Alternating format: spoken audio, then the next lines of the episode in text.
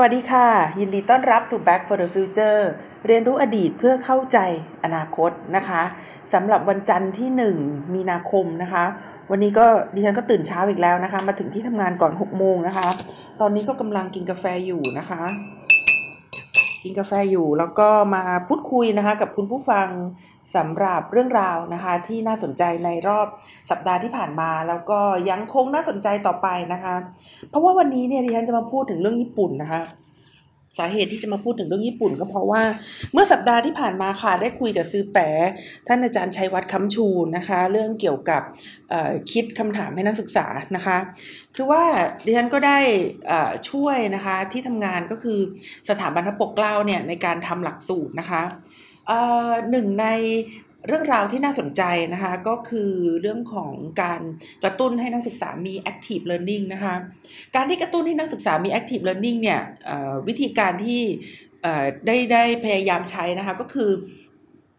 ตั้งคำถามนะคะ หรือว่าพยายามให้นักศึกษาเนี่ยมีประเด็นนะคะในการศึกษาเนี่ยก่อนที่นักศึกษาเนี่ยจะเข้าไปศึกษานะคะ เพราะว่านักศึกษาที่ที่ฉันได้ดูแลรับผิดชอบอยู่เนี่ยนะคะ เป็นนักศึกษาที่มีเวลาค่อนข้างน้อยนะคะ พูดมาถึงตอนนี้หลาย ๆ คนก็คงจะบอกว่านักศึกษาที่ไหนก็ต่างบอกว่าตัวเองมีเวลาน้อยทั้งนั้นนะคะก็ใช่นะคะนักศึกษาทุกท่านมีเวลาน้อย ทีนี้เราก็มาดูว่าเวลาน้อยเนี่ยคืออะไรนะคะ เท่าที่ได้ฟังมาเนี่ยนะคะดิฉันก็ได้พบกับนักศึกษาทั้งรุ่นเล็กนะคะ ก็คือตัวตัวของลูกดิฉันเองเนี่ยนะคะ เวลาเราสอนกันบ้านเขาหรือเวลาเราสอนอะไรเขาเนี่ยรุ่นเล็กรุ่นกลางนะคะ รุ่นกลางก็คือคนที่อยู่ในระบบการศึกษาก็อาจจะเป็นนักศึกษาในระดับมหาวิทยาลัยนะคะ แล้วก็รุ่นใหญ่นะคะ รุ่นใหญ่ก็คือจบการศึกษาในระดับปริญญาตรีไปแล้วเนี่ยสิ่งที่ฉันเห็นเเหมือนกันนะคะ ในนักศึกษาทั้ง 3 รุ่นนี้ก็คือว่า เวลาเขาไม่มีเวลานะคะ แล้วถ้าเขาอยากจะสนใจอะไรขึ้นมาเนี่ยเขาก็จะสนใจเรื่องนั้นมาก ๆเลยนะคะ ก็คงเป็นธรรมชาติของคนที่มีเวลาเสมอสำหรับเรื่องที่เราสนใจ และไม่มีเวลาเสมอนะคะ กับเรื่องที่เราไม่ได้สนใจค่ะ ดังนั้นนะคะดิฉันก็เลยมาอลองดูนะคะว่าถ้าอยากให้นักศึกษาเนี่ยไม่ว่าจะรุ่นเล็กรุ่นกลางรุ่นใหญ่เนี่ย เขาอยากจะเรียนหนังสือเนี่ยจะต้องทำอย่างไรนะคะ ก็ทำโดยการที่สร้างสิ่งที่เป็น active learning นะคะให้เขาเนี่ยอยากจะรู้ด้วยตัวเขาเองก็มีหลาย ๆ วิธีการนะคะที่เคยใช้สำหรับรุ่นเล็กนะคะรุ่นกลางเนี่ยเราก็พยายามที่จะให้เขาเห็นว่าสิ่งที่เขาเรียนเนี่ยนะคะมันจะมีประโยชน์นะคะในอนาคตกับตัวเขานะคะ หลาย ๆ ครั้งเขาก็จินตนาการไม่ออกดิฉันประสบปัญหาตอนไปสอนวิชาประเภท political behavior นะคะคือวิชาพฤติกรรมการเมืองเนี่ยก็ก็ก็ก็มักจะมีปัญหานะคะ โดยส่วนใหญ่ก็คือช่วงเวลาที่ 8 ปีก่อนที่จะมีการเลือกตั้งนะคะคือว่าเรามีการเลือกตั้งเนี่ยในปี 54 นะคะ ที่เราได้ท่านนายกปูนะคะ ท่านนายกยิ่งรักมาเป็นนายกรัฐมนตรี แล้วหลังจากนั้นเราก็ไม่มีการเลือกตั้งมาเลยจนกระทั่งถึงปี พศ 2562 นะคะ ระยะเวลา 8 ปีนั้นเนี่ยเป็นระยะเวลาที่ทำให้เด็กมหาวิทยาลัยที่ฉันสอนเนี่ยนะคะเขาเขาไม่มีความทรงจำใด ๆนะคะ กับเรื่องของการเลือกตั้งนะคะ แล้วพอดีปีที่ไปสอนเป็นปีต้นๆนะคะเขาก็เลยจะรู้สึกว่าเออการเลือกตั้งมันมันไกลนะคะ มันเป็นช่วงที่เขาอยู่มอต้น หรือว่าบางคนก็อยู่มปลาย จะทำอย่างไรให้เขาสนใจนะคะ ดิฉันก็ต้องเริ่มในการเปิดคลิปนะคะคือคือพยายามทำให้เขาเห็นนะคะทำให้เขาสัมผัสนะคะ ก็พบว่าส่วนใหญ่ก็ยังไม่อินอยู่ดีนะคะ ไม่อินอยู่ดีว่าว่ามันเกิดอะไรขึ้นนะคะเอ่อต้องต้องบิวกันพอสมควรนะคะ แต่พอพอบิวไปได้สักระยะหนึ่งเอาจบจบคอร์สแล้วนะคะ เพราะว่าเอ่อก็แค่15 ครั้งนะคะที่จะได้เจอกันนะคะหรือว่า 45 ชั่วโมงเท่านั้นเองนะคะ กว่าจะบิวได้ได้ครบเนี่ยก็ค่อนข้างที่จะยากนิดนึงนะคะ อันนี้ก็ยังดี แต่ถ้าเวลาไปสอนวิชาที่เป็นความสัมพันธ์ระหว่างประเทศ โอ้โห คือดิฉันไปสอนวิชา การเมืองการปกครองในประเทศกำลังพัฒนา คือมันมันไกลตัวสำหรับเขามากเลย แล้วก็สิ่งที่ยากก็คือว่า เออ เราจะทำอย่างไรนะคะ ให้นักศึกษาเนี่ยเขารู้สึกว่า เออเออเขาอยากจะรู้นะคะว่าการเมืองการปกครองในประเทศกำลังพัฒนาเนี่ยมันเป็นอย่างไรนะคะ สิ่งที่ฉันทำก็คือว่าพยายามโยงนะคะเข้ามาให้เห็นนะคะในในสถานการณ์การเมืองในประเทศไทย แต่ก็บอกว่าโยงยากโยงยากยังไงโยงยากเพราะว่าในช่วงที่นักศึกษาเขาไม่ได้สนใจการเมืองเนี่ยจะโยงยังไงมันก็โยงไม่ถึงนะคะ แต่ว่าเป็นเรื่องที่น่ายินดีมากที่ในช่วงปี ปีหนึ่งที่ผ่านมาเนี่ยก็คือเทอมที่แล้วเนี่ยนะคะ นักศึกษาเนี่ยเขามีความสนใจในวิชานี้มากขึ้นนะคะ คือคือมีการถามแล้วก็มีการเขียนอะไรมาถามหลังไม่เนี่ยมากขึ้น แม้ว่าดิฉันจะสอนออนไลน์นะคะ แม้ว่าดิฉันจะสอนออนไลน์ แต่ก็รู้สึกว่านักศึกษาเนี่ยเขาตั้งใจเรียนมากขึ้น แล้วก็พยายามอยากรู้มากขึ้นนะคะ อย่างเช่น เวลาสอนเรื่องเรื่องอการเมืองการปกครองในประเทศเกาหลีใต้นะคะก็เล่าเรื่อง รางวัลกวางจูนะคะ เล่าเรื่องไผ่ดาวดินอะไรพวกนี้พอเล่าแล้ว นักศึกษาก็มีความรู้สึกว่า เออ อยากอยากจะรู้มากขึ้นนะคะ ว่าอะไรคือรางวัลกวางจูที่ไผ่ดาวดินเขาได้รับนะคะ ก็เลยเล่าเรื่องอการเมืองในประเทศเกาหลีใต้นะคะ มาตั้งแต่ในสมัยดรลีซึงมันอะไรเงี้ยนะคะ มาจนกระทั่งถึงเหตุการณ์ที่เป็นเหตุการณ์ในเมืองกวางจูเลยทีเดียวนะคะ ทีนี้เออแล้วอะไรนะคะที่ฉันเอ่อทำให้ดิฉันเนี่ยสนใจที่จะเอ่อมาเล่าให้คุณผู้ฟังฟังนะคะ ในเรื่องของประเทศญี่ปุ่นในวันนี้นะคะ ก็คืออย่างที่บอกนี่แหละก็คือทำ active listening นะคะทำ active learning ก็ไปถามอาจารย์ผู้คุมวิชานะคะ ก็คือท่านอาจารย์ชัยวัฒน์นี่แหละ แล้วก็บอกว่าอาจารย์คะในกลุ่มวิชาที่ 7 เนี่ย เรื่องของ current affairs เนี่ย เราจะเรียนกันอยู่ 7 วิชานะคะ อาจารย์เขาก็คือคือจริง ๆ อาจารย์เขาเป็นคนคิดนั่นแหละว่าเรียนทั้งหมด 11 วิชา แล้วก็ประสานงานคุยกับอาจารย์เขาว่าใน 11 วิชาเนี่ย เราควรที่จะดึงดึงแต่ละสาระนะคะที่อยู่ในแต่ละวิชาเนี่ยออกมาเป็นคำถามอย่างไรนะคะ ให้นักศึกษาเนี่ยเขาเขา ไปคิดนะคะแล้วก็ถามเวลาอาจารย์มาสอนเนี่ยถามต่อนะคะ ก็มีหลายวิชาเลยล่ะ มีวิชาเกี่ยวกับจีนนะคะ มีวิชาเกี่ยวกับสหรัฐอเมริกานะคะ มีวิชาเกี่ยวกับอาเซียนนะคะ มีวิชาเกี่ยวกับอินโดแปซิฟิกอะไรพวกนี้นะคะ แต่พอมาญี่ปุ่นเนี่ย ญี่ปุ่นเนี่ยปีที่แล้วเนี่ยนะคะ ปีที่แล้วเนี่ยดิฉันได้ถามถามนักศึกษาไปนะคะ เรื่องของความเป็นพลเมืองนะคะของของญี่ปุ่นนะคะ แต่ว่าปีนี้เนี่ยอาจารย์ชัยวัฒน์เนี่ยเขาบอกว่าเต๋า เอาเรื่องนี้ดีกว่านะคะเอาเรื่องเอ่อที่ญี่ปุ่นเนี่ยได้มีบทบาทใหม่นะคะในอินโดแปซิฟิกอย่างไรนะคะ บทบาทใหม่ของญี่ปุ่นในอินโดแปซิฟิกที่ฉันฟังแล้วก็เออน่าสนใจนะคะ ก็เลยทำการศึกษาค้นคว้านะคะ แล้วก็นำมาเล่าให้กับคุณผู้ฟังฟังนะคะ วันนี้ก็เลยอยากจะหยิบยกนะคะ เรื่องของบทบาทของญี่ปุ่นนะคะ ที่เปลี่ยนแปลงไป ญี่ปุ่นไม่เหมือนเดิมนะคะ แล้วก็ไม่ใช่ไม่เหมือนเดิมเมื่อวันสองวันนี้นะคะ ญี่ปุ่นเริ่มจะไม่เหมือนเดิมนะคะ ตั้งแต่ประมาณในช่วง เอ่อ เอ่อเขาเรียกว่าอะไรอะ่ะ สหัสวรรษใหม่นะคะสหัสวรรษใหม่ที่ผ่านมานะคะก็คือประมาณตั้งแต่ปี 2000นะคะนับตั้งแต่วันนี้ก็น่าจะประมาณ 20 ปีแล้วนะคะที่มีบทบาทที่ไม่เหมือนเดิมนะคะ ญี่ปุ่นนะคะมีบทบาทเด่นมากขึ้นนะคะในทางความสัมพันธ์ระหว่างประเทศนะคะ ซึ่งสาเหตุเนี่ยก็มีมาจากหลายสาเหตุนะคะ สาเหตุที่สำคัญนะคะก็มาจากเพื่อนบ้านที่ใจร้ายมากๆนะคะหรือว่าเพื่อนบ้านที่ ทดทดลองอาวุธตลอดเวลานะคะก็คือเกาหลีเหนือนะคะแล้วก็อิทธิพลนะคะของการขยายตัวนะคะของประเทศจีนนะคะในเรื่องของอำนาจทางการทหาร แล้วก็อำนาจทางเศรษฐกิจนะคะทำให้ในที่สุดแล้วนะคะวันนี้ยังไงเนี่ยญี่ปุ่นก็ต้องมา ญี่ปุ่นต้องมาแน่นอนนะคะ แต่ตัว ตัวเร่งนะคะตัวเร่งที่ทำให้ญี่ปุ่นเนี่ยมีบทบาทเด่นนะคะจนกระทั่งเห็นชัดในวันนี้เนี่ยนะคะ ก็ต้องบอกได้ว่ามาจาก การลดลงนะคะของบทบาทมหาอำนาจนะคะของประธานาธิบดีทรัมป์นะคะ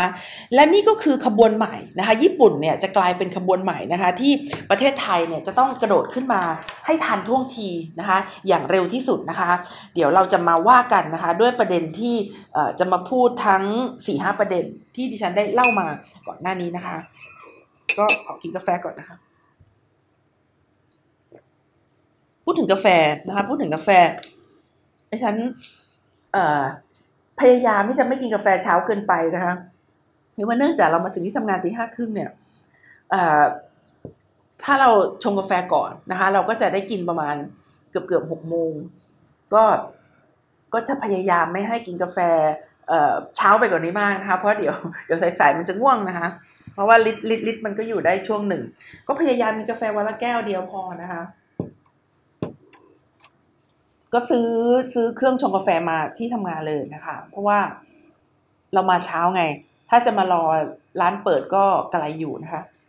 แล้วเดี๋ยวนี้เครื่องชงกาแฟมันก็ไม่ราคาไม่สูงนะคะ เครื่องชงกาแฟราคาไม่สูง ดีกว่าไปซื้อเป็นแก้วๆกินนะคะ ซึ่งซึ่งก็ก็แพงอยู่แล้วก็ต้องต่อคิวด้วยนะคะและที่สำคัญมันไม่อร่อยนะมันไม่อร่อยคือเวลาเราชงกาแฟเองเนี่ย เราก็จะเลือกเม็ดกาแฟที่ดีที่สุดนะคะ แล้วก็ คั่วในแบบที่เราชอบที่สุดนะคะดิฉันเนี่ยเป็นคนชอบคั่วแบบอิตาเลียนคั่วเค็มมากๆนะคะ พอกินแล้วเนี่ยมันจะมีความหวานนะคะ นี่เดี๋ยวกินให้ดู อืม มันจะมีความหวานอะ่ะ คือคือคั่วเข้มมันไม่ขมแฮะคั่วเข้มมันกลายเป็นว่า หอมแล้วก็มีความหวานที่ปลายลิ้นนะคะแต่ว่าถ้าเกิดเป็นคั่วอ่อนนะคะ หรือคั่วกลางเนี่ยดิฉัน มีความรู้สึกว่ามันมันมัน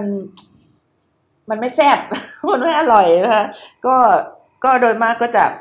เอ่อซื้อกาแฟกินเองเออซื้อกาแฟมาชงกินเองนะคะ แล้วก็สั่งเม็ดกาแฟที่ที่ที่ที่ในคุณภาพที่เราชอบนะคะ แล้วก็คั่วในรูปแบบที่เราชอบนะคะ เอากลับมานะคะ วันนี้ที่บอกว่าจะมาคุยเรื่องญี่ปุ่นนะคะ ก็คือว่า สถานการณ์มันเป็นอย่างไรนะคะ สถานการณ์เนี่ยมันเป็นอย่างนี้นะคะ ก็คือว่าในช่วง 4 ปีที่ผ่านมาเนี่ยมันเกิดการเปลี่ยนแปลงขึ้นนะคะ ในบทบาทของประเทศญี่ปุ่นนะคะ เป็นอย่างยิ่งนะคะ ในระบบความสัมพันธ์ระหว่างประเทศนะคะ ก็คือว่าญี่ปุ่นเนี่ยเขากลายมาเป็นขั้วอำนาจใหม่นะคะขั้วอำนาจใหม่ที่เป็นขั้วอำนาจแบบแบบ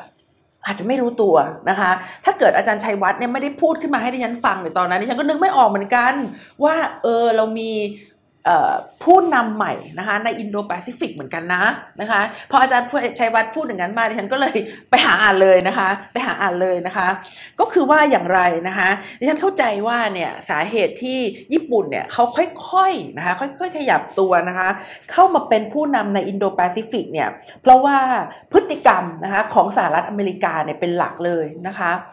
สหรัฐอเมริกานะคะมีประธานาธิบดีโดนัลด์ทรัมป์เนี่ยเพียง 4 ปีเท่านั้น แต่ก็เป็น 4 ปีที่เปลี่ยนแปลงสถานภาพและบทบาทของสหรัฐอเมริกาเป็นอย่างมากนะคะ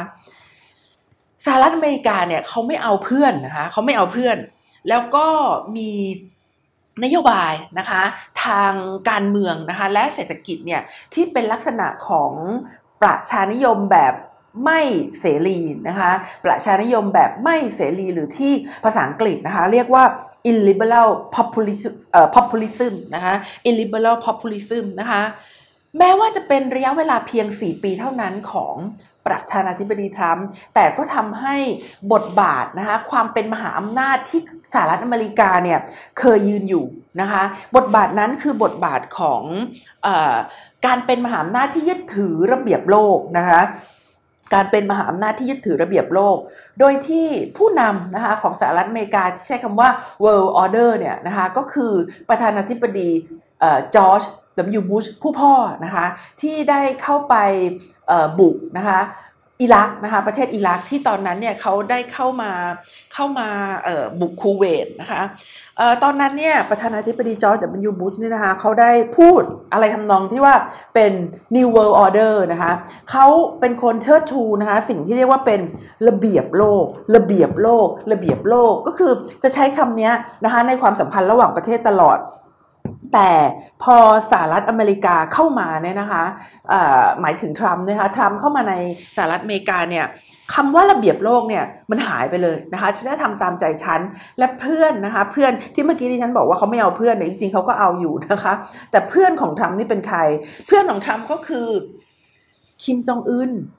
เกาหลีเหนือนะคะเขาไปเยือนเกาหลีเหนือ แล้วก็เชิดชูอย่างมากว่าเป็นคนโอ้แบบเจ๋งนะคะเป็นคนดีอะไรประมาณนี้นะคะ แล้ว พื่อนเพื่อนเพื่อนเพื่อนของเขาคนอื่น อย่างเช่น แคนาดานะคะหรือว่าประเทศอื่นๆเนี่ยเขาก็ด่านะคะด่าแองเจล่าไมเคิลนะคะด่าแคนาดาด่าคนโน้นด่าคนนี้ไปหมดนะคะจนเอ่อดิฉันเรียกได้ว่านอมหรือว่าวิถีปฏิบัตินะคะที่ประธานาธิบดีสหรัฐอเมริกาเนี่ยมีมาเนี่ยกระจุยหมดเลยนะคะ ดิฉันเนี่ยเลยคิดว่า พวกอนุรักษ์นิยมอเมริกันเนี่ยเขาทนทรัมป์ได้ยังไงนะคะเพราะว่าดิฉันเองเนี่ยเป็นผู้ที่เรียกได้ว่าเป็นเป็นอนุรักษ์นิยมเหมือนกันเนี่ยนะคะมองเห็นทรัมป์แล้วคือใส่หัวแล้วเวียนหัวว่าไอ้คนคนนี้เนี่ยนะคะเขาเป็นเด็กดื้อได้ยังไงเขาเป็นดีพับลิกันได้ยังไงนะคะเขาไม่น่าจะเป็นดีพับลิกันเลยนะคะ แต่ญี่ปุ่นเนี่ยนะคะในช่วงที่สหรัฐอเมริกาเนี่ยเรียกได้ว่าลดบทบาทในด้านการเป็นมหาอำนาจโลก ลดบทบาทในการเป็นผู้นำของออระเบียบโลกเนี่ยนะคะญี่ปุ่นเนี่ยได้สร้างนะคะได้สร้างแนวปฏิบัติใหม่นะคะในเรื่องของออ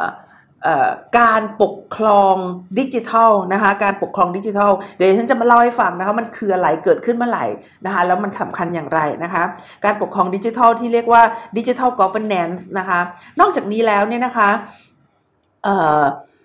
ญี่ปุ่นเนี่ยนะคะยังคงบทบาทนะคะความเป็นมหาอำนาจค่ะในอินโดแปซิฟิกนะคะในส่วนของมหาอำนาจในด้าน เสรีนิยมนะคะมหาอำนาจในด้านเสรีนิยมก็คือ เป็นมหาอำนาจที่ไม่ได้เข้าไปกดขี่ใคร เป็นมหาอำนาจที่ไม่ได้เข้าไปยึดครองใคร แต่เป็นมหาอำนาจที่เข้าไปโน้มน้าว และสร้างระเบียบให้นานาชาติเนี่ยปฏิบัติตาม แต่ระเบียบนั้นเนี่ยเราจะชอบหรือไม่ชอบก็แล้วแต่นะคะคือคือดิฉันพูดเนี่ยไม่ได้หมายความว่าให้เราเดินตามญี่ปุ่นนะ เพราะว่าหลาย ๆ อย่างที่ญี่ปุ่นทำเนี่ยก็เป็นการทำลาย ตัวเล็กตัวน้อย เป็นการทำลายสิทธิ เป็นการทำลายระเบียบทางปัญญานะคะหรือว่า intellectual property นะคะของหลาย ๆ ประเทศเหมือนกัน แต่แต่นะคะดูดูดูแค่พฤติกรรมนะคะถ้าเราดูแค่พฤติกรรมเนี่ยก็คือว่าตอนนี้นะคะญี่ปุ่นเนี่ยมีบทบาทที่น่าสนใจนะคะในการที่เป็นมหาอำนาจในทางด้านเสรีนิยมค่ะ ทำไมจึงเป็นอย่างนั้นนะคะ เราเราเรามองมาดูนะคะ หันไปทั่วโลกเนี่ยนะคะ ประเทศจีนเนี่ยโอ้แกพร้อมลบมากนะคะ แกขยายแสนยานุภาพนะคะ แกมีกองเรือนะคะ แกทะเลาะกับประเทศต่างๆ ในเอเชียตะวันออกเฉียงใต้นะคะ เต็มไปหมดในเรื่องของการครอบครองอาณาเขตทางทะเลนะคะถ้าเรามองขึ้นไปนะคะเรามองขึ้นไปว่าเกาหลีเหนือนี่นะคะก็มีพฤติกรรมที่คาดเดาได้ยากนะคะช่วงนี้อาจจะซาซาลงไปหน่อยนะคะเพราะว่าก็ออกมายอมรับว่ามีปัญหานะคะในด้านทุกพิกภัยนะคะแต่ว่าก็บอกได้ว่าถ้าเกิด ลืมตาอ้าปากหรือว่าพอจะหายใจได้สะดวกขึ้นมาเมื่อไหร่นะคะ ก็ต้องทดลองระเบิดนิวเคลียร์อยู่นั่นแหละนะคะ และนั่นก็คือเป็นภัยคุกคามนะคะ ต่อสันติภาพโลกนะคะและนอกจากนี้นะคะ โลกเราก็ยังเผชิญกับมลตยูนะคะความโหดร้ายนะคะที่มาจากผลกระทบของโรคระบาดนะคะคือคือหนึ่งเนี่ยโลกเราเผชิญกับโรคระบาดนะคะที่ทำให้เกิดการสูญเสียสองก็คือ นโยบายที่ใช้กับโรคระบาดเนี่ยก็ได้ทำให้โลกเนี่ยประสบกับความสูญเสียนะคะ ก็เรื่องล็อกดาวน์เรื่องปิดบ้านปิดเมือง เรื่องเศรษฐกิจตกต่ำเรื่องราคาน้ำมันผันผวน อะไรต่างๆ เหล่านี้นะคะที่มีผลนะคะมาจากโรคระบาดนั่นเองนะคะ นี่ก็คือสถานการณ์นะคะในระบบโลกนะคะที่เป็นอยู่ในปัจจุบันนะคะด้วยเหตุที่เล่าไปต่างๆ นานานะคะ ด้วยเรื่องของความตกต่ำของสถานภาพของการเป็นมหาอำนาจ ของสหรัฐอเมริกานะคะด้วยเรื่องของบทบาทนะคะในเรื่องอความมั่นคงนะคะของจีนนะคะของเกาหลีใต้นะเออของเกาหลีเหนือนะคะและเรื่องของโรคระบาดนะคะได้ทำให้ญี่ปุ่นเนี่ยกลายไปเป็นขั้วอำนาจหลักนะคะในอินโดแปซิฟิกเพราะอะไรนะคะเพราะยังรวย นะคะ เพราะยังรวยนะคะ แล้วก็ยังมั่นใจในตัวเองนะคะ แล้วก็ยังผลักดันนะคะ ระเบียบโลกนะคะ โดยเฉพาะอย่างยิ่งระเบียบในทางด้านการค้าและในด้านดิจิทัลนะคะดิจิทัลกอ v เ r n a n c e นะคะ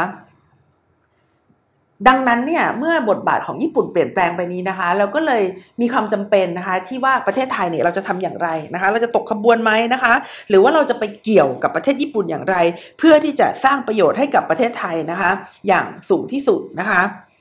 ก่อนที่จะดำเนินต่อไปนะคะ ถึงการวิเคราะห์ส่วนของการวิเคราะห์เนี่ยก็อยากจะชวนท่านผู้ฟังนะคะ ลองย้อนมองลองย้อนลองมองย้อนนะคะ กลับไปถึงอดีตนิดหน่อยนะคะ ลองมองย้อนกลับไปถึงอดีตนิดหน่อยนะคะว่าทำไมนะคะทำไมการขยับตัวของญี่ปุ่นเนี่ยถึงได้เป็นประเด็นที่สำคัญมาก ๆ เลยทีเดียวนะคะ คือเวลาดิฉันสอนการเมืองการปกครองในประเทศกำลังพัฒนานะคะ ให้กับ มหาวิทยาลัยลังสิตนะคะซึ่งซึ่งเด็กที่มาเรียนเนี่ยก็เป็นเด็กปี 3 ปี4เนี่ยนะคะเด็กปี 3 ปี 4 ที่เข้ามาเรียนกับดิฉันเนี่ยเป็นเด็กที่พอจะมีมีความรู้ทางด้านประวัติศาสตร์ มีความรู้ทางด้านรัฐศาสตร์อยู่แล้วเนี่ยนะคะดิฉัน ให้เขามองย้อนไปเนี่ยว่า ญี่ปุ่นเนี่ยในสงครามโลกที่สองเนี่ยนะคะ มีบทบาทที่แตกต่างกับญี่ปุ่นในปัจจุบันอย่างไรนะคะสาเหตุที่ต้องเน้นญี่ปุ่นนะคะ ในการสอนในวิชานี้เนี่ยก็เพราะว่าญี่ปุ่นนะคะเข้ามามีบทบาทนะคะกับหลาย ๆ ประเทศนะคะในเอเชียตะวันออกเฉียงใต้ในการเรียกร้องเอกราชนะคะ ที่เห็นเด่นชัดมาก ๆ มาก ๆ มาก ๆ มาก ๆ นะคะ ก็อย่างเช่น อินโดนีเซียนะคะ พม่านะคะพม่า แล้วก็ประเทศเวียดนามนะคะคือคือแม้ว่านะคะแม้ว่าญี่ปุ่นเนี่ยนะคะจะไม่ได้อยู่ในประเทศเหล่านี้นานมากนักนะคะคือคือคือเข้ามาไม่นานนี่แหละ แต่ว่าสิ่งที่ประเทศญี่ปุ่นทำให้ประเทศเหล่านี้เห็นนะคะก็คือว่าญี่ปุ่นชนะฝรั่งนะคะญี่ปุ่นชนะเจ้าอาณานิคม และมันเป็นสิ่งที่ทำให้เห็นว่า ญี่ปุ่นเนี่ยซึ่งเป็นประเทศไม่ใหญ่มาก และเป็นประเทศเอเชียเนี่ยยังทำได้เลยนะคะและทำไมนะคะคนที่เป็นออยู่ใต้อาณานิคมพวกนี้จะทำไม่ได้ อันนี้ก็คือความรู้สึกทางใจนะคะ แต่มันก็ยังมีอีกหลาย ๆ เรื่องนะคะ เช่นพอญี่ปุ่นเข้ามาแล้วเนี่ยยุโรปก็ก็กลับนะคะกลับ แล้วพอยุโรปกลับมาใหม่อีกครั้งหนึ่งตอนที่ญี่ปุ่นไปแล้วเนี่ยอะไรอะไรมันก็ไม่เหมือนเดิมไงคะก็เลยมีบทบาทที่ทำให้ประเทศเหล่านี้นะคะสามารถปลดแอกจากอาณานิคมได้นะคะ แต่ว่า การเข้ามาของญี่ปุ่นนะคะในช่วงในช่วงสงครามโลกครั้งที่สองเนี่ยก็ไม่ได้เข้ามาแบบดีนักหนานะคะคือคือเขาก็เข้ามาแบบ imperialism หรือว่าเข้ามาแบบจักรวรรดินิยม เพราะฉะนั้นก็เข้ามาโดยวิธีการกดขี่นั่นแหละนะคะผู้ที่เรียกร้องสันติภาพนะคะของบรรดาประเทศกำลังพัฒนาทั้งหลายเนี่ยเขาก็จะไม่ได้ไว้ใจญี่ปุ่นนะคะเขาก็จะไม่ได้ไว้ใจญี่ปุ่น แล้วเขาก็จะมองญี่ปุ่นว่าเออเอา เอาไว้ไล่ต่างชาติที่เป็นฝรั่งนะคะออกไปก่อนนะคะแล้วหลังจากนั้นเนี่ยก็ค่อยไล่ญี่ปุ่นไปนะคะก็คือเขาก็ส่วนใหญ่ก็ไม่ได้คิดว่าจะมามีความสัมพันธ์อะไรกับประเทศญี่ปุ่นนักหนานะคะ เพราะว่าญี่ปุ่นเนี่ยเขาโหดร้ายอยู่นะคะ เราก็คงเคยเรียนประวัติศาสตร์ในเรื่องของญี่ปุ่นนะคะที่นันกิงนะคะเราก็คงได้เรียนรู้ประวัติศาสตร์ของญี่ปุ่นนะคะในการสร้างสะพานข้ามแม่น้ำแควนะคะเราได้เรียนรู้ว่าญี่ปุ่นเนี่ยเขาโหดร้ายกับเฉลยสงครามขนาดไหนนะคะ เพราะฉะนั้นนะคะในช่วงหลังสงครามโลกครั้งที่ 2 เป็นต้นมาเนี่ยนะคะบทบาทของญี่ปุ่นเนี่ยนะคะในทางความสัมพันธ์ระหว่างประเทศนะคะ จึงลดลงนะคะ แต่ทีนี้ลดลงเนี่ยไม่ได้ลดลงจากความต้องการของญี่ปุ่นนะ แต่เป็นการลดลงนะคะจากสนธิสัญญานะคะหลังสงครามโลกครั้งที่2นะคะ ก็คือในปี 1951 เนี่ยนะคะ ลองลองลองไปเซิร์ชดูนะคะ ญี่ปุ่นเนี่ยกับสหรัฐอเมริกาเนี่ยนะคะ คือสหรัฐอเมริกาเนี่ยเข้ามาปลดอาวุธในญี่ปุ่นนะคะ แล้วก็ได้ทำสนธิสัญญานะคะ ได้ร่างรัฐธรรมนูญให้ประเทศญี่ปุ่นนะคะ แล้วมีสนธิสัญญาหนึ่งเนี่ยเขาเป็นสนธิสัญญาที่สำคัญมากนะคะ บอกว่าญี่ปุ่นเนี่ยจะต้องไม่ก่อสงครามนะคะแล้วก็ให้สหรัฐอเมริกาเนี่ยสนับสนุนภารกิจด้านทหารนะคะนั่นหมายความว่าประเทศญี่ปุ่นเนี่ยนะคะไม่สามารถที่จะใช้คำว่า army นะคะหรือว่ากองทัพเนี่ยนะคะในประเทศญี่ปุ่นได้เลยนะคะเเพราะฉะนั้นนะคะในช่วงตั้งแต่ 1951 นะคะที่ทำสนธิสัญญาด้วยกันมานะคะจนกระทั่งถึงประมาณในช่วง ปี 1970 เนี่ยนะคะการทูตของญี่ปุ่นเนี่ยเขาเรียกกันว่าเป็นคาราโอเกะดิปโลเมซีนะคะคาราโอเกะดิปโลเมซีก็คือคือคือร้องตามตัวหนังสือนะคะก็คืออเป็นการทูตที่ญี่ปุ่นเนี่ยจะทำตามที่สหรัฐอเมริกาเนี่ยเซตแนวทางไว้นะคะแล้วญี่ปุ่นเนี่ยก็จะเดินตามไปนะคะ ราะฉะนั้นการทูตของญี่ปุ่นในช่วงนั้นก็เลยไม่ค่อยมีอะไรมากนะคะทำการค้าอย่างเดียวจจนกระทั่งนะคะในทศวรรษถัดมาก็คือทศวรรษที่ 1960 เนี่ยนะคะ เป็นทศวรรษที่ญี่ปุ่นเนี่ยมีความเจริญรุ่งเรืองทางเศรษฐกิจเป็นอย่างมากนะคะ ก็คือก่อนที่จะมี Plaza Accord หรือก่อนที่สหรัฐอเมริกาจะไปบีบบังคับให้ญี่ปุ่นเพิ่มค่าเงินเนี่ยนะคะ ญี่ปุ่นเนี่ยมีเศรษฐกิจที่เติบโตอย่างรวดเร็วนะคะ แล้วก็เป็น เอ่อเอ่อมีขนาดนะคะเศรษฐกิจเนี่ยที่ใหญ่มากนะคะเป็นอันดับ 2 ของโลกนะคะ ดังนั้นนะคะดังนั้นเมื่อรวยขึ้นมาแล้วเนี่ยแล้วประเทศสหรัฐอเมริกากับยุโรปเนี่ยเขาเริ่มเริ่มที่จะมีปัญหาทางเศรษฐกิจเนี่ยนะคะเขาก็เลยผลักดันนะคะให้ญี่ปุ่นเนี่ยแสดงบทบาทหลักนะคะเรื่องของความมั่นคงนะคะในภูมิภาค แต่ตอนนั้นญี่ปุ่นทำยังไงเฉยๆนะคะเฉยๆ คือไม่ทำใช้ของอย่างเดียวนะคะ แต่พอมาในยุค 1990 เนี่ยนะคะ การล่มสลายของสหภาพโซเวียตนะคะ แล้วก็บทบาทของสหรัฐในตะวันออกกลางก็คือสหรัฐเนี่ยลดลดบทบาทในเอเชียนะคะ แล้วก็ไปแสดงบทบาทในตะวันออกกลางแทนนะคะทำให้สหรัฐอเมริกาเนี่ยนะคะเขาก็เริ่มที่จะเอ่อเอ่อ คือไงล่ะ กลัวนะคะว่าจะไม่มีผู้ที่แสดงบทบาทในเอเชียนะคะสหรัฐอเมริกาเนี่ยเขาก็เลยผลักดันนะคะให้ญี่ปุ่นเนี่ยรับผิดชอบเรื่องความมั่นคงในเอเชียนะคะซึ่งซึ่งญี่ปุ่นก็ยังยังไม่ทำนะคะก็คือคงจะเเเริ่มที่จะไม่ร้องไม่ร้องคาราโอเกะตามสหรัฐอเมริกาแล้วนะคะ เพราะว่าพอสหรัฐอเมริกาบอกว่าเอ้ยออกเงินหน่อยทำหน่อยนะคะ ญี่ปุ่นก็ไม่ทำนะคะ แต่จุดเปลี่ยนมาอยู่ตรงนี้ค่ะ สิ่งที่น่าสนใจนะคะ สิ่งที่น่าสนใจเนี่ยมันอยู่ตั้งแต่ประมาณช่วงสหัสวรรษใหม่เนี่ยนะคะ ที่ญี่ปุ่นได้นายกรัฐมนตรีนะคะ ที่แหมเป็นนายกรัฐมนตรีที่เรียกได้ว่าเป็นไอคอนนะคะของญี่ปุ่นเลยทีเดียวนะคะ ก็คือจุนิชิโร่โคอิซุมิเนี่ยนะคะ แล้วก็นายกคนถัดมาก็คือชินโซอาเบะเนี่ยนะคะ นายกรัฐมนตรีทั้งสองคนของญี่ปุ่น ซึ่งอยู่ในตำแหน่งได้นานพอสมควรนะคะ คือคือก่อนหน้านี้เนี่ยนายกรัฐมนตรีญี่ปุ่นเนี่ยแทบจะไม่ต้องจำชื่อเลย เพราะว่าเขาอยู่ในระบบรัฐสภา แล้วก็นายกนี่เปลี่ยนบ่อยนะคะนายกเปลี่ยนบ่อย เพราะฉะนั้นนโยบายเนี่ยก็เลยไม่ได้ยึดติดกับตัวบุคคลมากนักนะคะ แต่พอญี่ปุ่นได้นายกรัฐมนตรีใหม่ก็คือจูนิชิโร่โกอิซุมิแล้วก็ต่อมาด้วยชินโซอาเบะเนี่ยเขาเป็นนายกที่อยู่ในตำแหน่งเนี่ยค่อนข้างที่จะนานนะคะ แล้วก็เป็นนายกที่เป็นเอ่อเอ่อเออเรียกว่าอะไร เรียกว่าสนับสนุนนะคะ สนับสนุนนโยบายแบบแบบชาตินิยมนะคะ ซึ่งสองคนนี้เนี่ยโคอิซุมิกับอาเบะเนี่ยนะคะ เป็น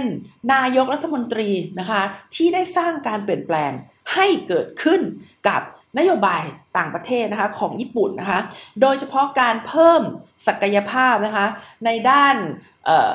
การป้องกันตัวเองนะคะอู้ตรงนี้สำคัญมากนะคะ เพิ่มศักยภาพในการป้องกันตัวเองนะคะ แล้วก็เพิ่มความเข้มแข็งของฝ่ายบริหารนะคะ ทีนี้เรามาดูกันว่าเขาทำอะไรนะคะ ญี่ปุ่นค่ะเขามีกองกำลังเป็นของตัวเอง แต่เราจะบอกว่าเขาไม่ได้ใช้คำว่า army นะคะหรือไม่ได้ใช้คำว่ากองทัพนะคะเขาใช้คำว่ากองกำลังป้องกันตัวเองหรือว่า self defense force นะคะเขาได้แสดงบทบาทเชิงรุกนะคะ ในความสัมพันธ์ระหว่างประเทศอย่างไรนะคะ โดยส่งนะคะไอไอ self defense force หรือกองกำลังป้องกันตนเองเนี่ยนะคะ ไปทำงานในด้านการบรรเทาสาธารณภัยนะคะ เช่นนะคะในปี 2005 เนี่ยได้เข้าไปช่วยเหลือนะคะผู้ที่ได้รับผลกระทบนะคะไปเยียวยานั่นแหละเฮอริเคนนะคะคาทรีนานะคะคาทรีนาแล้วก็ในปีเดียวกันนะคะก็มีกองกำลังเนี้ยนะคะเข้ามาช่วยฟื้นฟูนะคะเยียวยาผู้ที่ได้รับผลกระทบจากสึนามิด้วยนะคะ นอกจากนี้นะคะก็ยังได้ส่ง กองกำลังเนี่ยนะคะไอ้ self defense force หรือว่ากองกำลังป้องกันตนเองเนี่ยนะคะ ไปยังหน่วยงานนะคะด้านสันติภาพนะคะของสหประชาชาตินะคะ ในหลาย ๆ ที่นะคะที่เขามีสงครามกัน พอสงครามจบเนี่ยก็จะมีกองกำลังเข้าไปช่วยรักษาความมั่นคงปลอดภัยนะคะเพื่อที่จะไม่ให้มีการป้นสะดมนะคะเพื่อที่จะไม่ให้มีการสร้าง สงครามขึ้นมาอีกอะไรต่างๆ เหล่านี้นะคะ ญี่ปุ่นก็ได้ส่ง self defense force ของตัวเองเนี่ยไปยังหลาย ๆ ประเทศนะคะ เช่นนะคะกัมพูชานะคะ ส่งไปที่โมซัมบิกนะคะ ส่งไปที่โกลันไฮส์นะคะ ก็คือส่งไปหลายๆหลาย ๆ ที่นะคะ เพื่อที่จะไปแสดงบทบาทของตัวเองนะคะ ในความสัมพันธ์ระหว่างประเทศนะคะ และล่าสุดค่ะ ล่าสุดก็คือปี 2015 นะคะ ญี่ปุ่นเนี่ยนะคะได้ผ่านกฎหมาย เพื่อที่จะมีการตีความรัฐธรรมนูญใหม่ โอ้ฉลาดมากไม่ต้องเขียนไม่ต้องเขียนรัฐธรรมนูญใหม่ แต่ไปไปออกกฎหมายนะคะ ให้มีการตีความรัฐธรรมนูญใหม่นะคะรัฐธรรมนูญยังเหมือนเดิม แต่ฉันจะตีความแบบนี้เข้าใจไหมนะคะตีความใหม่นะคะ ที่อนุญาตให้มีกองกำลังทหารเข้าไปในการป้องกันตัวเองร่วมกัน นะคะ หรือว่า collective defense นะคะ ภายใต้กฎบัตรสหประชาชาติ ตรงนี้เป็นจุดเปลี่ยนที่สำคัญมาก ๆ เลยนะคะว่าถ้าเกิดไปในนามสหประชาชาติ และเป็นการป้องกันตัวเองเนี่ย ญี่ปุ่นจะมีกองกำลังทหารได้ด้วยนะคะะตรงนี้ก็สำคัญมากนะคะ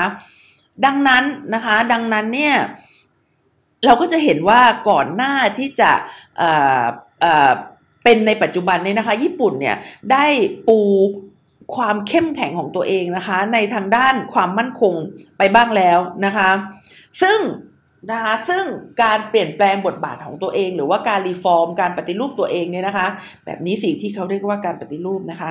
ซึ่งการปฏิรูปตัวเองของญี่ปุ่นที่เกิดมาเนี่ยนะคะทำให้บทบาทเด่นนะคะของญี่ปุ่นเนี่ยเปลี่ยนแปลงไปนะคะเป็นบทบาทที่มีความโดดเด่น มีความสำคัญ แล้วก็เป็นพระเอกนะคะเป็นพระเอกในความสัมพันธ์ระหว่างประเทศมากขึ้นนะคะ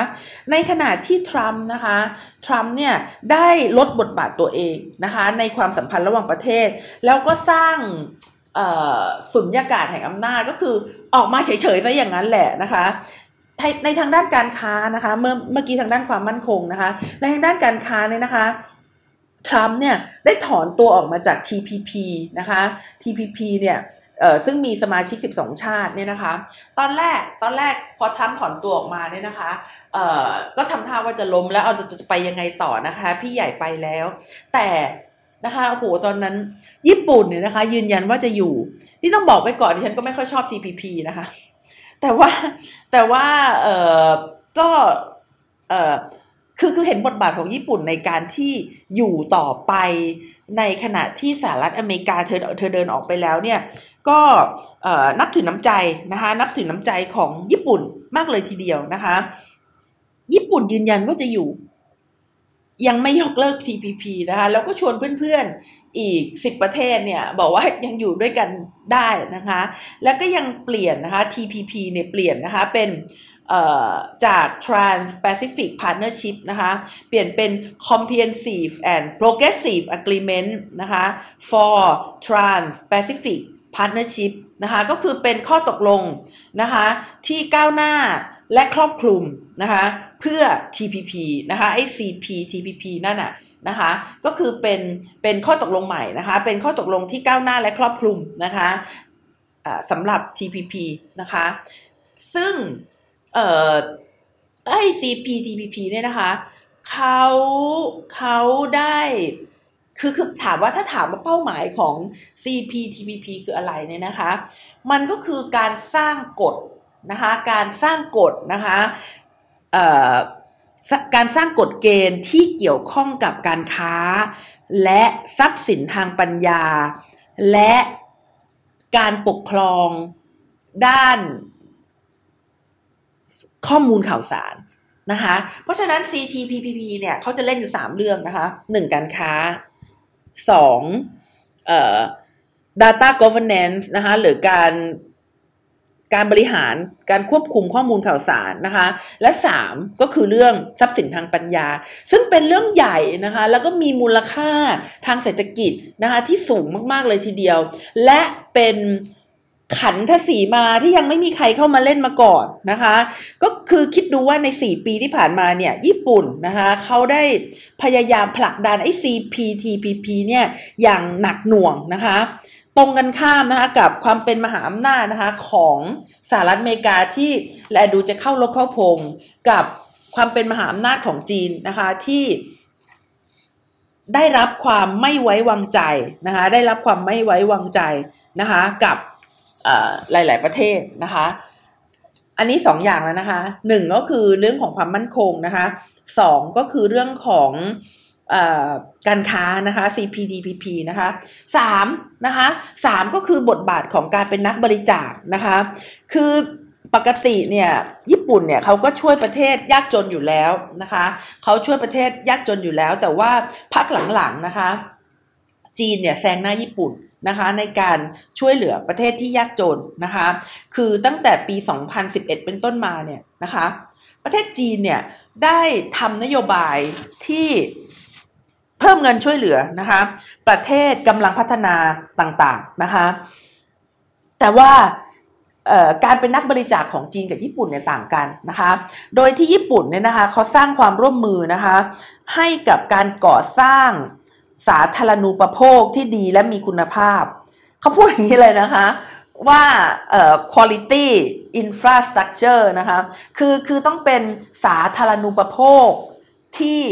มีคุณภาพนะคะเขาให้ใครเขาให้ฟิลิปปินส์นะคะเขาให้อินเดียนะคะเขาให้อินโดนีเซียนะคะโดยให้อินเดียเยอะหน่อยนะคะก็คือ 15,000 ล้านนะคะเหรียญนะคะดอลลาร์นะคะฟิลิปปินส์8.8 แล้วก็อินโดนีเซีย 1.2 นะคะซึ่งนะคะซึ่งประเทศเหล่านี้นะคะฟิลิปปินส์อินเดีย อินโดนีเซีย คือประเทศที่มีปัญหานะคะกับประเทศจีนทั้งนั้นเลยนะคะไม่เรียกว่า ช่วยศัตรูจีนแล้วจะไปเรียกอะไรนะคะ พูดถึงอินเดียนี่ก็ฮานะคะ เมื่อเมื่อสัปดาห์ที่แล้วได้ข่าวว่าเขาเปลี่ยนชื่อจากเขาเป็นชื่อแก้วมังกรนะคะ เพราะว่าเขาไม่อยากจะใช้คำว่ามังกร เพื่อที่จะระลึกถึงประเทศจีน แต่นี้ฉันไม่ทราบว่า fake news หรือเปล่าไม่ได้กดเข้าไปอ่านนะคะ แต่แต่ก็เป็นอะไรที่อ่านแล้วก็หัวเราะเอิ๊กอ๊ากนะคะอ่าถ้าเรามาดูเนี่ยนะคะว่าประเทศจีนเนี่ยทำไมทำอะไรแล้วผู้คนถึงได้ไม่ไว้วางใจนะคะ เพราะว่าประเทศจีนนะคะ โดยเฉพาะอย่างยิ่งตั้งแต่สมัยประธานาธิบดีสีจิ้นผิงเป็นต้นมาเนี่ยนะคะ ได้มีแนวโน้มนะคะที่จะเป็นประเทศที่ขยายอิทธิพลนะคะ expansionism นะคะ ซึ่ง expansionism เนี่ยนะคะก็คือการย้อนมองกลับไปใน อดีตนะคะพูดถึงความยิ่งใหญ่ของตัวเองในอดีตนะคะซึ่งประธานาธิบดีสีจิ้นผิงเนี่ยเขาเน้นตรงนี้อย่างมากมายนะคะแต่ว่าถ้าเราย้อนไปในอดีตเนี่ยเราก็จะเห็นนะคะว่าประเทศจีนเนี่ยเขาเป็นประเทศที่ทำสงครามภายในประเทศมาตลอดนะคะอย่างเช่นเเเขาเขาคือประเทศจีนเนี่ยเขาเป็นประเทศที่มีความแตกต่าง แล้วก็มี มีความอ่าอ่าจะเรียกว่าต่างกันมากนะคะของแต่ละภูมิภาคก็ก็น่าจะได้นะคะ แล้วในหลาย ๆ ครั้งนะคะที่แผ่นดินจีนเนี่ยก็ถูกปกครองนะคะโดยคนต่างประเทศนะคะ อย่างน้อยก็ราชวงศ์หยวนนะคะแล้วก็ราชวงศ์ชิงนะคะก็เป็นอสองราชวงศ์เนี่ยที่มีที่มานะคะจากต่างประเทศก็คือ พวกคนป่าคนบาบาเลียนที่คนจีนเขาบอกเนี่ยนะคะ ได้เข้ามานะคะ เพราะฉะนั้นแล้วเนี่ยสิ่งที่ประเทศจีนนะคะพยายามทำตลอดเวลานะคะก็คือการขยายเขตอิทธิพลนะคะ เพื่ออป้องกันนะคะไม่ให้คนที่เป็นคนในดินแดนอื่นเนี่ยเข้ามาในดินแดนของประเทศตัวเองนะคะ เอ่อ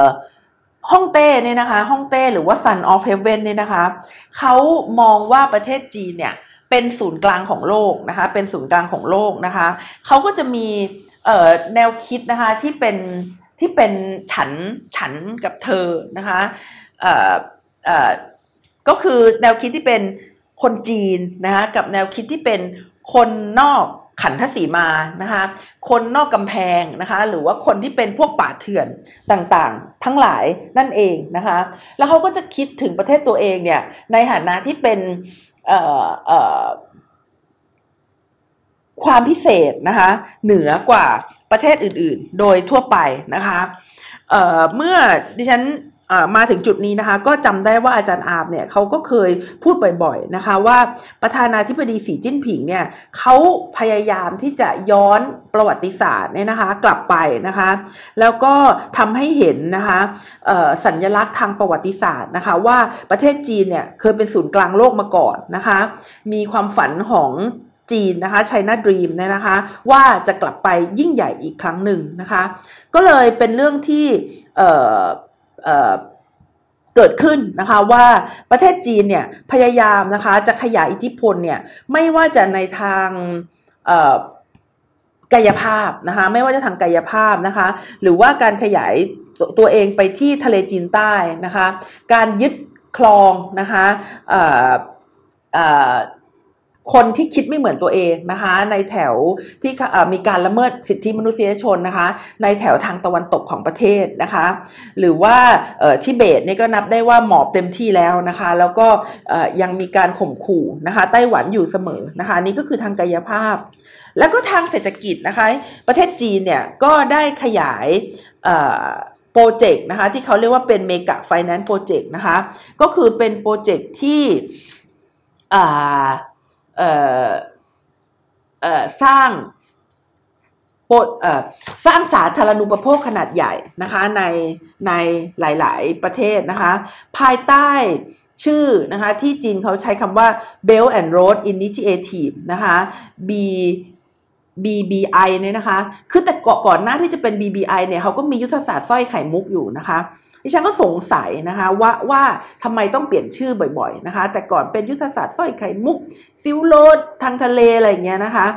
ทีนี้ก็คิดว่าอ๋อบางทีเนี่ยนะคะมันอาจจะมาจากนโยบายต่างๆ เหล่านี้นะคะ ที่มักจะมีชื่อเสียงในทางลบนะคะ ในขณะที่ญี่ปุ่นเนี่ยเขาเขาเขาจะไม่ใช่อย่างนั้นนะคะ คือญี่ปุ่นเนี่ยเขาพลิกบทบาทตัวเองจากสมัยสงครามโลกครั้งที่ 2 มาเลยนะคะ นโยบายของญี่ปุ่นเนี่ยเขาจะถืออยู่นะคะว่าจะต้องเป็นนโยบายที่เป็นมิตรกับสิ่งแวดล้อมนะคะ ญี่ปุ่นเนี่ยเขาเอออยู่ในส่วนที่สัญญานะคะเเรื่องของการลดภาวะโลกร้อนนะคะ แล้วเขาก็จะพูดถึงเรื่องของความโปร่งใสนะคะ ความเชื่อถือได้นะคะ เพราะฉะนั้นถ้าเทียบเนี่ยระหว่างญี่ปุ่นกับจีนเนี่ยนะคะ ญี่ปุ่นเนี่ยจะดูเป็นมิตรมากกว่า แล้วก็น่าเชื่อถือมากกว่านะคะ ซึ่งถ้าเทียบกับสงครามโลกครั้งที่สองเนี่ยก็จะเห็นได้ว่าคนละแบบกันเลยทีเดียวนะคะดังนั้นนะคะดังนั้นก็เลยจะขออพูดย่อๆให้ฟังนะคะ ถึงสรุปในตอนนี้ก็คือว่า ในช่วงที่สหรัฐอเมริกาเนี่ยไปเล่นอะไรก็ไม่รู้นะคะ อยู่กับเรื่องของผู้อพยพนะคะ ในเรื่องของการส่งเสริมบทบาทของคนผิวขาวอย่างเงี้ยนะคะที่มีเหนือกับคนผิวอื่นๆ ในสหรัฐอเมริกาเนี่ยนะคะ คือเข้าไปหมกมุ่นกับเรื่องตัวเองเนี่ยนะคะ ญี่ปุ่นเนี่ยได้แสดงบทบาทในการเป็นผู้นำโลกนะคะ ที่เคยเป็นของสหรัฐอเมริกานะคะ ก็คือผู้นำโลกในด้าน คุณค่าของเสรีนิยมนะคะ ซึ่งไม่ใช่แค่ทางการค้านะคะ แต่เป็นเรื่องของกฎหมายนะคะ แล้วก็เรื่องของความมั่นคงนะคะ ญี่ปุ่นนะคะได้สร้างแนวคิดนะคะในเรื่องของ free and open Indo-Pacific นะคะ ก็คือเป็น Indo-Pacific ที่เปิดมากขึ้นนะคะ จะใช้คำว่าสังเกตนะเขาจะไม่ใช้คำว่า Indo-China นะ นะคะเขาจะใช้คำว่า free and open Indo-Pacific นะคะที่ปกครองโดยกฎหมายนะคะที่ปกครองโดยเสรีภาพในการเดินเรือนะคะแล้วก็ที่ปกครองโดยเสรีภาพนะคะในการประกอบการนะคะซึ่งอาจจะดูธรรมดานะคะที่ฉันฟังไปที่ฉันพูดไปเนี่ยฟังตัวเองไปเนี่ยก็มันก็ธรรมดานะคะแต่จริงๆแล้วเนี่ยมัน มันเป็นการก้าวกระโดดนะคะของความสัมพันธ์ระหว่างประเทศของญี่ปุ่นเลยทีเดียว เพราะว่าญี่ปุ่นเนี่ยเคยเล่นคาราโอเกะมาโดยตลอด คือร้องเพลงตามสหรัฐอเมริกามาโดยตลอด แล้ววันนี้เมื่อสหรัฐอเมริกาเขาไม่ไม่ทำคาราโอเกะแล้วเนี่ยญี่ปุ่นเลยกลายเป็นผู้ครอบครองนะคะแง่คิดนะคะทางความสัมพันธ์ระหว่างประเทศที่เป็นแบบเสรีนิยม และก็อยู่บนพื้นฐานของ rule of law ค่ะ และ ที่ดิฉันได้เกริ่นมานะคะในตอนแรกแล้วก็จะเล่าให้ฟังในตอนนี้เนี่ยนะคะก็คือว่าเมื่อ 3 ปีที่แล้วเนี่ยนะคะมีการประชุม G20 Summit เนี่ยนะคะที่ญี่ปุ่นเป็นเจ้าภาพเนี่ยญี่ปุ่นนะคะได้ชูแนวทางที่เรียกได้ว่าเป็น Digital Governance นะคะตรงนี้สำคัญมากนะคะซึ่งตรงข้ามกับแนวคิดนะคะของประเทศจีนนะคะในเรื่องของ Cyber Security นะคะ ดิจิทัล governance คืออะไรดิจิทัล governance นะคะก็คือการให้โลกนี้นะคะถูกกำกับโดยความไว้เนื้อเชื่อใจนะคะ data free flow นะคะ with trust นะคะก็คือความไว้เนื้อเชื่อใจของการแลกเปลี่ยนทางด้านข้อมูลข่าวสารนะคะ คือจะไม่มีการบังคับกดขี่ จ้องมองนะคะ ซึ่งจะตรงกันข้ามกับแนวคิดนะคะของจีนนะคะในเรื่องของ Cyber Security นะคะ Cyber Security ก็คือสองสองคำนี้มันมันมันมีความหมายที่ต่างกันมาก ระหว่าง Cyber Security คือการเข้าไปควบคุม กิจกรรมที่อยู่บนอินเทอร์เน็ต กับ Data Free Flow with Trust นะคะก็คือการสร้างความไว้วางใจนะคะให้เกิดขึ้นกับข้อมูลนะคะที่อยู่บนอินเทอร์เน็ตนะคะก็เรียกได้ว่าประเทศญี่ปุ่นนะคะได้สร้างปริมณฑลใหม่นะคะของเสรีนิยมนะคะที่สหรัฐอเมริกาไม่เคยทำมาก่อน นั่นก็คือเสรีนิยมในทางด้านการปกครองบนโลกอินเทอร์เน็ตนะคะหรือว่า data governance นะคะ ทีนี้ถามว่าประเทศไทยเราเนี่ยนะคะ มองเห็นโอกาสนี้ไหมนะคะ มองเห็นโอกาสที่ญี่ปุ่นเนี่ยเขาไม่เหมือนเดิมอีกต่อไปแล้ว แล้วก็มองว่าญี่ปุ่นเนี่ยเขาไปเป็นผู้ที่ถือธงนำหน้านะคะในด้านเสรีนิยมนะคะแล้วก็เรื่องของ การค้าในเรื่องของความสัมพันธ์ที่อยู่บนพื้นฐานของระเบียบโลกได้หรือเปล่านะคะดิฉันคิดว่าประเทศไทยทำได้ อาเซียนทำได้นะคะ โดยการที่เข้าไปร่วมมือนะคะ แล้วก็ถือ หลักคิดนะคะของการมีเสรีภาพนะคะที่อยู่บนพื้นฐานของความไว้เนื้อเชื่อใจค่ะสำหรับวันนี้นะคะที่ฉันยังกินกาแฟไม่หมดเนี่ยนะคะ เพราะว่าแต่พูดเนี่ยนะคะ ก็ต้องขอขอบคุณนะคะ คุณผู้ฟังที่ให้ความสนใจนะคะ แล้วก็ติดตามกันมา ตั้งแต่ปีที่ผ่านมานะคะ ขอขอบคุณสำหรับทุกๆกำลังใจนะคะเขียนคอมเมนต์อยากฟังเรื่องอะไรก็เขียนคอมเมนต์กันมาได้เหมือนเดิมนะคะ ขอบพระคุณมากค่ะ วันนี้ก็ขอลาไปก่อนนะคะ สวัสดีค่ะ